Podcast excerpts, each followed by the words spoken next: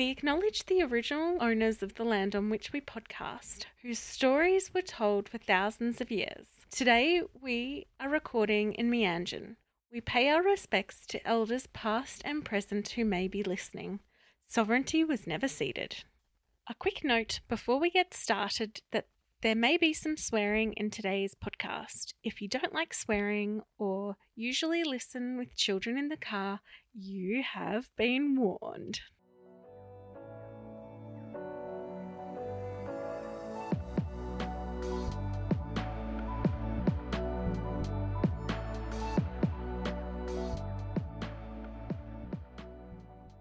You're listening to What in the N D I S Now, a podcast where I, Hannah Redford, and my friend Sam Rosenbaum interview participants and providers about all things N D I S. Hello, we're back. Hey, Hannah, how you going? Good, good, good.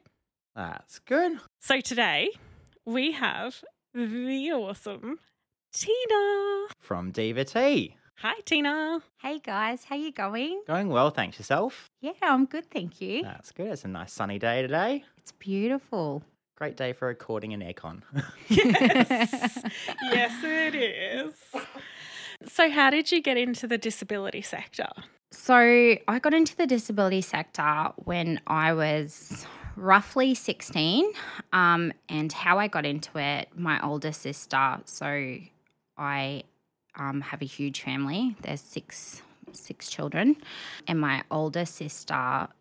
Um, we went for a holiday to W A, um, and she said to me, "Tian, do you want to earn some money?" And I was like, I was sixteen, so I was like, "Okay, that sounds, you know, that sounds good. What do I have to do?" And she's like, "Oh, it's working in a S I L home," and I was like, "What's what's that? I don't know what that is." And she's like, "I go in and I care for a lady that's um, got a disability." And I mean, I was sixteen. I was thinking, oh God, can I, I said to her, "Can I do that?" Like, you know, is that something a sixteen year old can do? Um, and she's like, "Yeah, you'll be amazing at it. It's, you know, you're very mummy like, you know, you, you care. Um, and, you know, growing up in a big family, it's very natural to, you know, we all look after each other." But I was very, very nervous. Yeah, it's a bit of a difference doing it from your family and your own sort of personal circumstances versus doing someone completely new and that you've never met before. Yeah, and um, just the fear of the unknown, I guess, as well. Um, not knowing, you know, if if I knew now what I've learnt all these years, um, I probably wouldn't have jumped into it like I did um, because there were so many things that could have gone wrong, you know, and lack of knowledge that I had around a disability, around transferring, um, or just around mobility. I went to that shift and it was the best thing I ever did because it was just, I felt, okay, this is what I'm meant to do. Like it, there was so much love, there was so much, my heart just felt so content. It was just, and I didn't go back to school. I pretty much left school. I stayed in W A for twelve months um, because I couldn't get a blue and yellow card in Queensland um, back then because it, I was under eighteen. And in W A, you could do all that. So that's pretty much why I stayed in W A um, and I worked for her until I was eighteen um, and then I come back to Rockhampton, and that's where I started working for Multicap and Cerebral Palsy. And in that time I did multiple different things. I ran a mobile support team which was mainly focused at night, which I thought was really cool. I loved it. Um, it you know, it was such a different concept. Um, you know, it was we did half an hour to two-hour intervals um, and we would go into participants' home. We'd help them with showering or we'd help them with taking their meds, but it was gave them that opportunity to stay at home longer. And this was way before N D I S started. Um, so this was really quite an exciting Um, concept because I remember as a kid I lived probably about four houses down from a huge institution Um, and back then, obviously, I didn't know what it was, but it was like huge fences with like the tiny peephole that would open up and close, and they would have a buzzer. So um, when they got mail, yep. the mailman would buzz, someone would come to the fence, grab their packages, and then, yeah. So for me to be able to work with participants to stay in their own home, this was really exciting to us. So you did that and you were hooked on working with people with disabilities, um, and then you got to Brisbane. Um, what did you do once you got to Brisbane? So once I got to Brisbane, I worked for a small, small organisation, and it was very, very small in Redlands. Um, they only had four participants, and but in that time, the lady that owned it, her name was Liz. I will never forget her because she just... there was so much love and compassion that she had for each and every client. And I've always had this dream of starting my own my own thing. I always wanted a farm with heaps of animals. That's what I wanted to do. So when I met this lady, Liz, she inspired me. She inspired me so much more. And just, you know, like everything was about the clients, everything. Like she... would go take them shopping, and she would, you know, it was just so different from such a big organisation, and it was really the turning point for me. And, you know, I did go on to work for the drive because I lived on the north side, so I was driving forty-five minutes to get to work, so the drive was killing me. So I did end up leaving Liz um, and her small organisation, and I started with D S Q, and I really had this huge, you know, like coming from a small country town, we had D S Q, and that was kind of like all the D S Q um, workers, every other organisation got looked down from them because they were so, you know, well-trained. They, appar- you know, apparently got big paid. Big mentality. Yeah, yeah, yeah. Just like, you know, they were so much better than us. Um, we're big, so we're better. Yeah. So when I got offered the job at D S Q, I thought, okay, this is going to be, you know, I felt like I made it in my career. You know, a small country girl, I'd come, I'd, I'd achieved everything that I wanted to achieve. But when I got there, and coming from that small organisation where there was just so much love and compassion and choice, and and then going to D S Q, it was just so different. And it, it really hit home for me that it's not where I wanted to be. Absolutely. I can understand that. You found a passion in particularly working with children. Was that through working at D S Q? No, um, that wasn't working with D S Q. That was, I had my own little boy, and it was like, because all the other organisations that I worked for, um, everyone stayed away from children. There was like this almost fear around working with kids. But when I had my own little boy, it was just, I don't know, like it just, there was just this, I want to help children. It, I I can't explain it. Like it was just, I was drawn to children. And when I started Divat, um, that's really where my passion wanted to be, with children with high needs. Um, and I remember going and getting a bed off Marketplace, a disability bed, and her daughter had a disability, and she was beautiful, like a beautiful little girl, and her mum actually offered me a job um, working with her. So she was my first client that I worked with, a child, and I just felt like that's where I, my heart just felt like that's where I needed to be, and that's where I can't, the passion has grown with Divat, with children, because my it's just where I feel like my heart is. Yeah, we talk a lot in the industry about niches and, and specialising in one element, and you've definitely taken that and focused very much on supporting kids and excelling at that quite a lot, which is fantastic to see.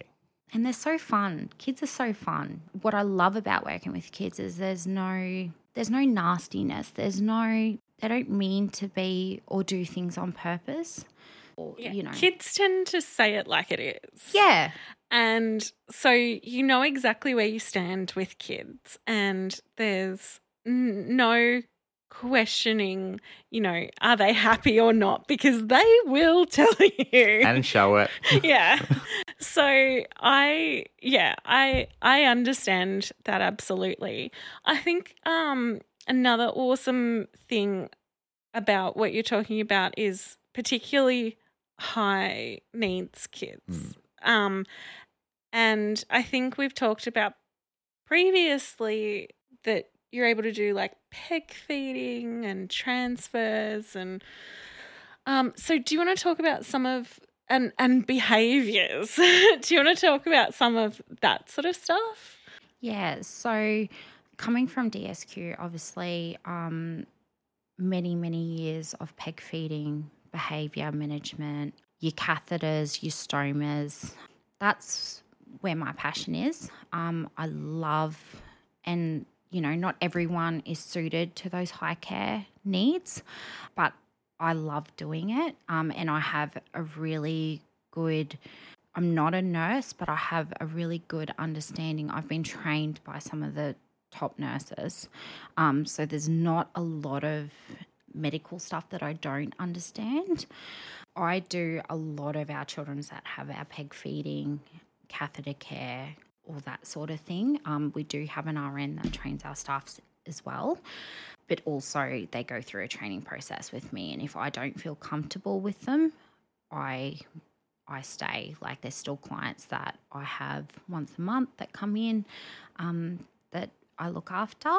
So behaviour is a, a big thing. With a lot of our children, we do get, you know, autism, level three, that do have the behaviour support plans in place. And I think with me, because I've been in the industry so long and I can explain to staff, have that understanding around the support plan, um, the behaviour support plan and what we need to implement. And, you know, I'm really good at looking outside the box, and that's what a lot of our children need with behaviour support plans. They need, we need to think outside the box. So that's something that I'm really good at doing. And it's also about supporting our families too. It's a huge thing, because without our families and supporting them, most of our children only have, if they're lucky, six hours a day, mm. if they're lucky. And the rest of the time, our families, and we see this all the time, our families are getting extreme burnout because they're just not feeling supported enough. So when we take on our children, it's not only about our children, it they pay, play a huge part of our process, but it's also our families and how best can we support them to maintain not only the behaviour support plan, but, you know, day-to-day livings, and on top of that working a job and keeping the family running. Yeah, when we, we look at our situations, we look at everything. It is really hard to get funding for children, and it is very frustrating as a support coordinator to feel like you're hitting your head against that wall of the N D I A and just go, yes, just because they're a child, this is not all parental responsibility. And it is it is really, really frustrating. And we do talk about this a fair bit, um, but I, I wish the N D I S would understand just how difficult it is to have a child who needs so much of your time and your energy and your emotions. And that's why parents are burning out. And if we just gave them more supports, parents would be able to go back to being involved at like the the average level. So yes, I I completely understand what you're talking about, and that's it's really heart-wrenching when you see the parents just feeling powerless as well. Yeah, Because the, like the old age saying is it, it requires a village to, to look after a child or raise a child. It, it's very much uh, more prevalent with families that have a, a child with a disability, and the impacts that it has on that, that individual plus the family and the family's wider networks as well is quite um, it's quite an impact there. But you were talking earlier around um, your staff and empowering them and training. For staff or for potential employees out there, what sort of are the difference points that you look for when you compare it to a normal support worker or just coming in to do day, uh, daily supports versus high care supports and those behavioural? What what sort of things should potential employees or people looking to get into more in the high care level, what what do you look for in a in a staff that you would use with a high care participant? This is a very good question. So just having a basic knowledge around a behaviour support plan. It's very important that staff understand why it's in place, why we need to document, and to be touching base with us regularly um, if something strategies aren't working. So then we can bring it up to behavioural therapists and say, okay, well, a couple of instances we've tried this, it hasn't worked. Do you have another strategy that we could put in place? Or, you know, even having people that think outside the box is really good as well, because if you have those staff that do think outside the box, they can put strategies in place, and then we're going back to the behavioural therapist and saying, okay, well, we did try what you suggested we do. Um, it didn't work, but we've put this into place and we've put that into place, and these seem to be working. And then with high care, I'm I love people that ask questions, because it, it's not, and essentially it's not about, okay, you've got a, a feeding peg certificate, you know, you'll be amazing. Because even though you've got that certificate, it doesn't mean that you understand the workings of a peg or a catheter, or, you know, warning signs of, you know, if there's, if the peg starts leaking, those kind of things that can yeah. happen.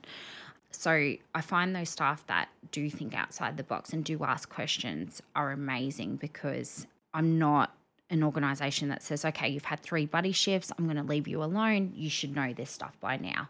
Like, if they don't feel comfortable, I will train them as long as it takes, yep. and I will be on shift. And, you know, some staff, they're just not cut out for high high care, and that's okay. You know, and, um, some staff are amazing at behaviour support plans, but high care, they're not. So it's really having that idea and around staffing and watching your staff and seeing where they excel at. I guess it's kind of a bit like that that niche point that we made about providers in general. Staff should probably look at tailoring what they the area that they're wanting to get into long term for a career in the same sort of manner. What do you want to specialise in as a as a disability support worker? one hundred percent. Um, and then grow that, so then you can become the ins and the outs. Because like uh, I come from a compliance background, I talk about it quite a lot, but doesn't necessarily mean I know the inc- intricacies around peg feeding or catheter management, because mm. they're very specialised sort of thing. I can think outside the box and build out those plans, but without having that necessarily that same training, qualification or long-term experience as well, I don't know know everything. So I always refer back to experts in those areas or subject matter experts to get that input on and how to write certain policy and procedures to develop that for internal use. Yeah, and it's about being honest too, and being honest what you're good at. And it's it's not about, you know, belittling anyone or anything like that. It's just being honest about mm. what do you feel comfortable doing. And, yeah. you know, I do have staff that say to me, Tian, I really don't want to work with children. It's just not something that I'm interested in. Great, thank you for coming to me, because, you know, staff think that I'm going to be upset or I'm going to be, no, I'd rather you come to me and say, okay, I've tried working with children, it's not what I'm interested in before, because it's potentially can upset or damage a child yeah. or damage a participant if our support workers are not feeling one hundred percent confident in what they're doing. So I'd rather our support workers be honest with me mm. and come well, to it me. Well, it does pose a organisational risk or an operational risk to the business if staff aren't necessarily confident or are able to engage to the fullest in the assignment or the task or activity that they've got to do.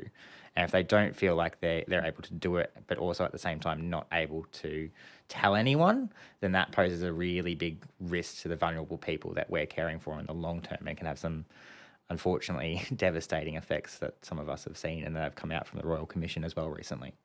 Yeah. So what other services do you provide? So we do service a couple of different other areas. Um, we do do S T A and respite. We have some beautiful homes. Um, and the reason why this works so well with children is because my families were coming to me and they were saying, "Tian, I'm so burnt out. I just need a night.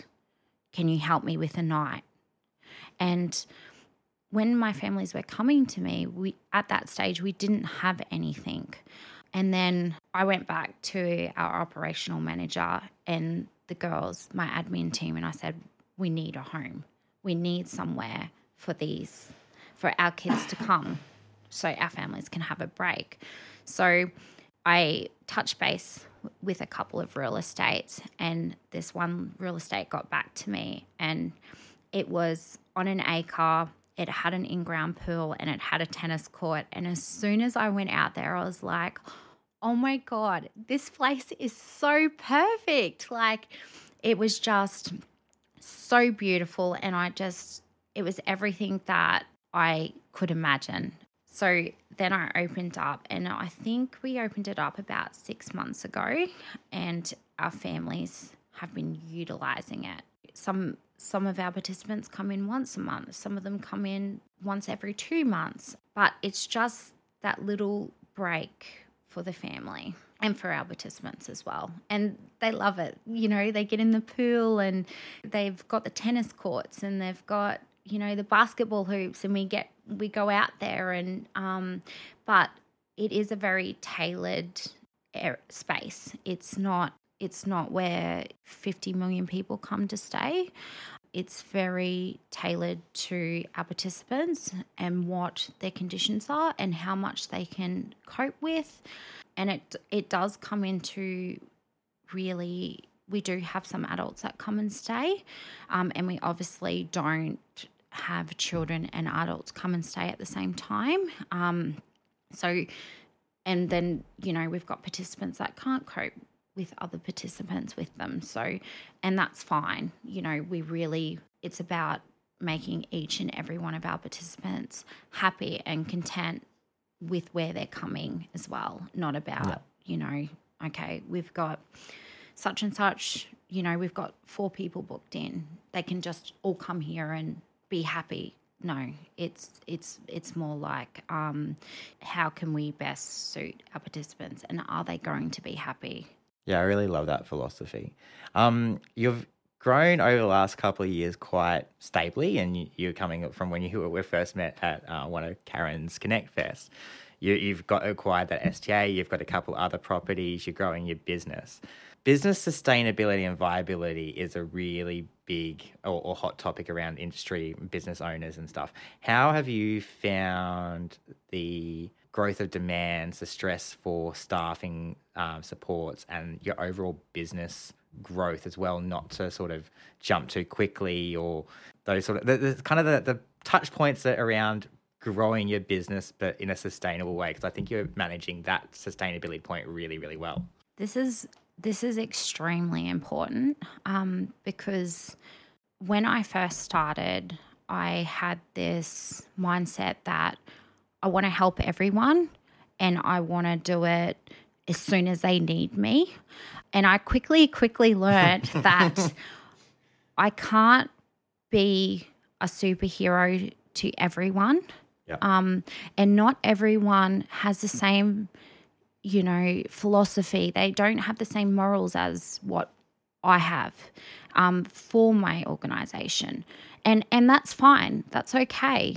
But I also need to be very honest and open with our participants ab- around that. And, you know, there is times where I pull back from things because I'm like, okay, this is too much and I can't, I can't give one hundred percent if I've got fifty thousand things happening. And my biggest thing for D V T is quality over quantity. Yeah.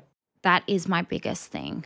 And if I have to say no to a participant, and I'm, I, it does break my heart to do that because I really do want to help everyone, but I also need to be realistic about I'm one person. And yes, I have a team of a team around me and they're amazing, but because I love and I'm so passionate about what I do, I oversee everything. I'm not a director that sits in the background and like, I'll, you know, I won't do that. I won't see this. Every house that I've set up, it has a little bit of me in it. It has, you know, it has that compassion. It has that love. It has that choice and control that I want for all our participants. So for me to, you know, take on everyone, it's just not realistic and it's not what I want. Yeah. Um, and the moment that I start doing that is when I turn out to be an, like another organisation that, a bigger organisation that is just taking everyone on and not not suiting their needs. That's awesome. Yeah, I really love it. And and it shows that you're walking the talk as well with how like how you present yourself on social media, how you support stuff, the passion when you're, you're talking now or at ConnectFest or at some of the other networking events. And that's the biggest thing for me too is like I don't want to sit here and talk bullshit to people. I really don't. Yeah. Like if I'm saying I can do something, I know I can do it. But if I'm taking on everyone that walks in my door and I'm sitting there and telling you that I can do it, I'd be lying to you. And I'm not I'm not born that – I wasn't born that way. I'm not going to talk shit to you. I'm not going to promise you the world. And you'd be like, in six months' time, you promised me this. You haven't done that. Yeah. Because then I am like every other organisation. And there, unfortunately, are quite a lot out there that, that go, yep, we can deliver, but say we can deliver before they actually understand what the delivery deliverables actually are. Yeah. One of the things I loved, you shared on social media during Book Week of um, one of your young participants on S T A. Oh, this is so cute. You'd dressed him up and he's in his wheelchair and, you know, got the biggest smile on his face. Um, I just, I loved that so much, and I loved that y- you were like, no, it's Book Week, we're dressing you up. It yeah. was so good. When the kids come in for S T A, I treat them like they're my own. So you know, it was Book Week, and like when he has discos and stuff, and if he comes into respite, I take him to those. Like he's, at the end of the day, take away his disability, he's still a child. He still deserves to have all those things that we do with all our other kids, and I love that. Like I love being able to give that to him. You know, like, and he was just so happy and he looked so cute, and I couldn't stop telling him how cute he looked, and he's like, stop it. He would give me this look like, stop it. Um, the ego boost was definitely prevalent in the photo. Yes, he loved it. He absolutely loved it. But it's just like little things like that that, you know, big organisations don't do. And it it took me, I was getting him dressed anyways. It took me literally two minutes to dress him up.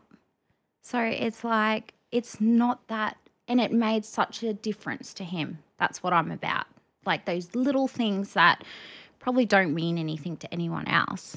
But that morning, and when I got him dressed up, and just that smile, that two minutes that it took me to get him dressed made everything worth it.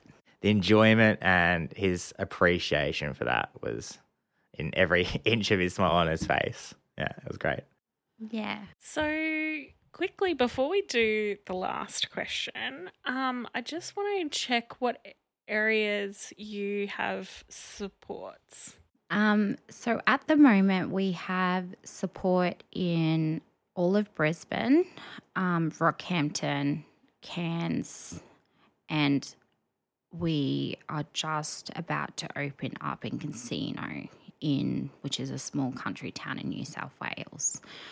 Which is good, sustainable growth. Yeah, yeah, yeah. So, yeah, we're tr- trying to take it s- slow and steady and making sure that our participants have the top level of care. Awesome. So our last question, which uh, Hannah absolutely loves everyone's varying responses. Well, because it, it's always cool. Because it, it is. There are some great, great, great responses. Has had a different answer, and it's so exciting. So, in your ideal world, what would the future of the N D I S look like? Ooh, this is very interesting, and one I haven't really thought about. Boom, boom, boom, boom, boom, boom. I think the biggest thing that I think N D I S is amazing, and it has changed so many of our participants' lives. I just wish that the process and the people that were determining the outcomes had more experience in living with somebody with a disability, or not even living with somebody, but just having a general understanding of the needs, of what it takes to care for somebody, what it takes to care for our children. And my biggest thing is, like, if they could just spend a day in our parents' shoes. I think the way they throw parental responsibility would dramatically change, would dramatically. Mm. Um, so I think... You know, I think there is flaws, and I think, you know, Bill Shorten didn't didn't think that it was going to get as big as it is, um, or there wasn't there wasn't going to be as many people that there is. But I really, and this is what happens with big organisations, people get left out, they get forgotten. Um, you know, there's just so much work to be done. But yeah, I just feel if our planners had more experience. Um, more or more training. Yeah. Like, realistically, if they had better training, we'd have better and more consistent outcomes.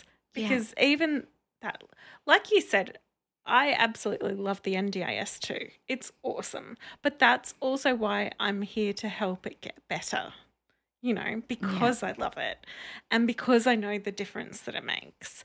And, yes, I'm with you. If planners and L A Cs just had more training and better understandings of disabilities and better understanding of the N D I S, that would be delightful. Yeah, it just makes such a difference. It really would. And, and sprinkle some empathy, more empathy on top yeah. of both of those. Yeah. A great answer there. We got another one. Yes. That's awesome. Why I love it. Well, thank you so much, uh, Teina, for coming along. It's been great having you and great listening to your story and your thoughts around staffing and supports and kayak care needs. Thank you for having me. It was lovely. Yes. Until next time. Bye. Huzzah! Thank you for listening. Please share with people you know. Until next time, as the Green Brothers say, don't forget to be awesome.